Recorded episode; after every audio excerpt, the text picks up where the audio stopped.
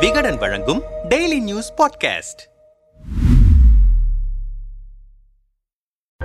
இந்தியாவின் இரண்டாவது முப்படை தலைமை தளபதி யார் இந்த அனில் சௌஹான்? இந்திய நாட்டின் முப்படைகளின் தலைமை தளபதியாக ஓய்வு பெற்ற லெப்டினன்ட் ஜெனரல் அனில் சௌஹான் நியமிக்கப்பட்டிருக்கிறார். இதற்கான அதிகாரப்பூர்வ உத்தரவை செப்டம்பர் இருபத்தி எட்டாம் தேதி மத்திய பாதுகாப்புத்துறை அமைச்சகம் வெளியிட்டிருக்கிறது. இந்த நிலையில் முப்படைகளின் தலைமை தளபதி அனில் சௌஹானின் நியமனம் மற்றும் பின்னணி பற்றி சுருக்கமாக காண்போம். பிறப்பும் ராணுவ பயிற்சியும். லெப்டினன்ட் ஜெனரல் அனில் சௌஹான் உத்தரகாண்ட் மாநிலத்தில் உள்ள கார்வால் பகுதியில் ஆயிரத்து தொள்ளாயிரத்து அறுபத்து ஒன்றாம் ஆண்டு மே பதினெட்டாம் தேதி பிறந்தார். தனது பள்ளி படிப்பை கொல்கத்தாவில் உள்ள கேந்திரிய வித்யாலயாவில் கற்றார். இந்திய ராணுவத்தின் மீது கொண்ட ஈடுபாட்டால் மகாராஷ்டிர மாநிலம் கடக்வாஸ்லாவில் உள்ள தேசிய பாதுகாப்பு அகாடமி உத்தரகாண்ட் தலைநகர் டேராடூனில் உள்ள இந்திய ராணுவ அகாடமி ஆகிய ராணுவ பயிற்சி கல்லூரிகளில் முறைப்படி கற்றுத் தேர்ந்தார். அதையடுத்து ஆயிரத்து தொள்ளாயிரத்து எண்பத்து ஒன்றாம் ஆண்டு தன் இருபதாவது வயதில் இந்திய ராணுவத்தின் லெவன் கோர்கா ரைபிள்ஸ் படைப்பிரிவில் பணியில் சேர்ந்தார். அடுத்தடுத்து உயர் பதவிகளில் அனில் சௌஹானின் சிறப்பான பணிகளை அங்கீகரிக்கும் விதமாக அடுத்தடுத்த கூடுதல் பொறுப்புகளில் அவரை பணியமர்த்தியது இந்திய ராணுவம் குறிப்பாக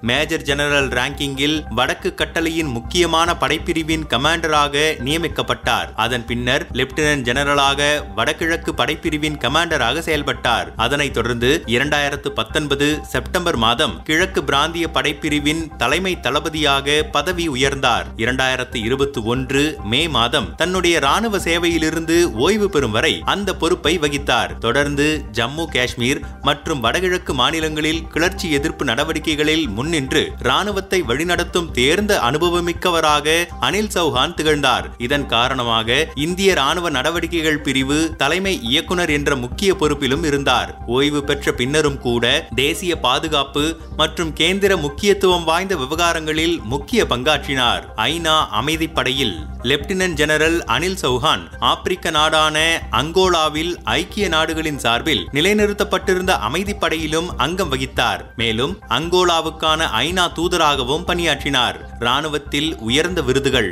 இந்திய ராணுவத்தில் திறம்பட பணியாற்றியதற்காக அனில் சௌஹானுக்கு பல்வேறு உயரிய விருதுகள் வழங்கப்பட்டன. முக்கிய ராணுவ சேவைக்காக பரம் விசிஷ்ட் சேவா பதக்கம் உத்தம் யூத் சேவா பதக்கம் அதிவிசிஷ்ட் சேவா பதக்கம் சேனா பதக்கம் விசிஷ்ட் சேவா பதக்கம் போன்ற உயரிய விருதுகளை பணியில் இருக்கும் போதே பெற்றார். நாட்டின் முதல் முப்படைகளின் தலைமை தளபதியாக இரண்டாயிரத்தி இருபதாம் ஆண்டு நியமிக்கப்பட்ட பிபின் ராவத் கடந்த ஆண்டு டிசம்பர் எட்டாம் தேதி தமிழ்நாட்டின் குன்னூரில் நிகழ்ந்த ஹெலிகாப்டர் விபத்தில் எதிர்பாராத விதமாக உயிரிழந்தார். அதனைத் தொடர்ந்து முப்படைகளின் புதிய தலைமை தளபதியை தேர்வு செய்வதற்காக மத்திய அரசு கடந்த ஒன்பது மாதங்களாக தீவிர ஆலோசனைகளை மேற்கொண்டு வந்தது. இந்த நிலையில் முப்படைகளின் புதிய தலைமை தளபதியாக ஓய்வு பெற்ற லெப்டினன்ட் ஜெனரல் அனில் சௌஹானை நியமித்து அதிரடி உத்தரவை பிறப்பித்திருக்கிறது மத்திய அரசு. மேலும் இவர் இந்திய ராணுவ விவகாரத்துறை செயலாளராகவும் செயல்படுவார் என மத்திய பாதுகாப்பு அமைச்சகம் தெரிவித்திருக்கிறது. சௌஹானின் நாற்பது ஆண்டுகால ராணுவ சேவையின் உச்சபட்ச அங்கீகாரமாக இது கருதப்படுகிறது. மேலும் முப்படைகளையும் வழிநடத்தக்கூடிய அனுபவமும் ஆற்றலும் மிக்க ஒருவரை இந்திய ராணுவம் தேர்ந்தெடுத்திருப்பதாகவும் கூறப்படுகிறது.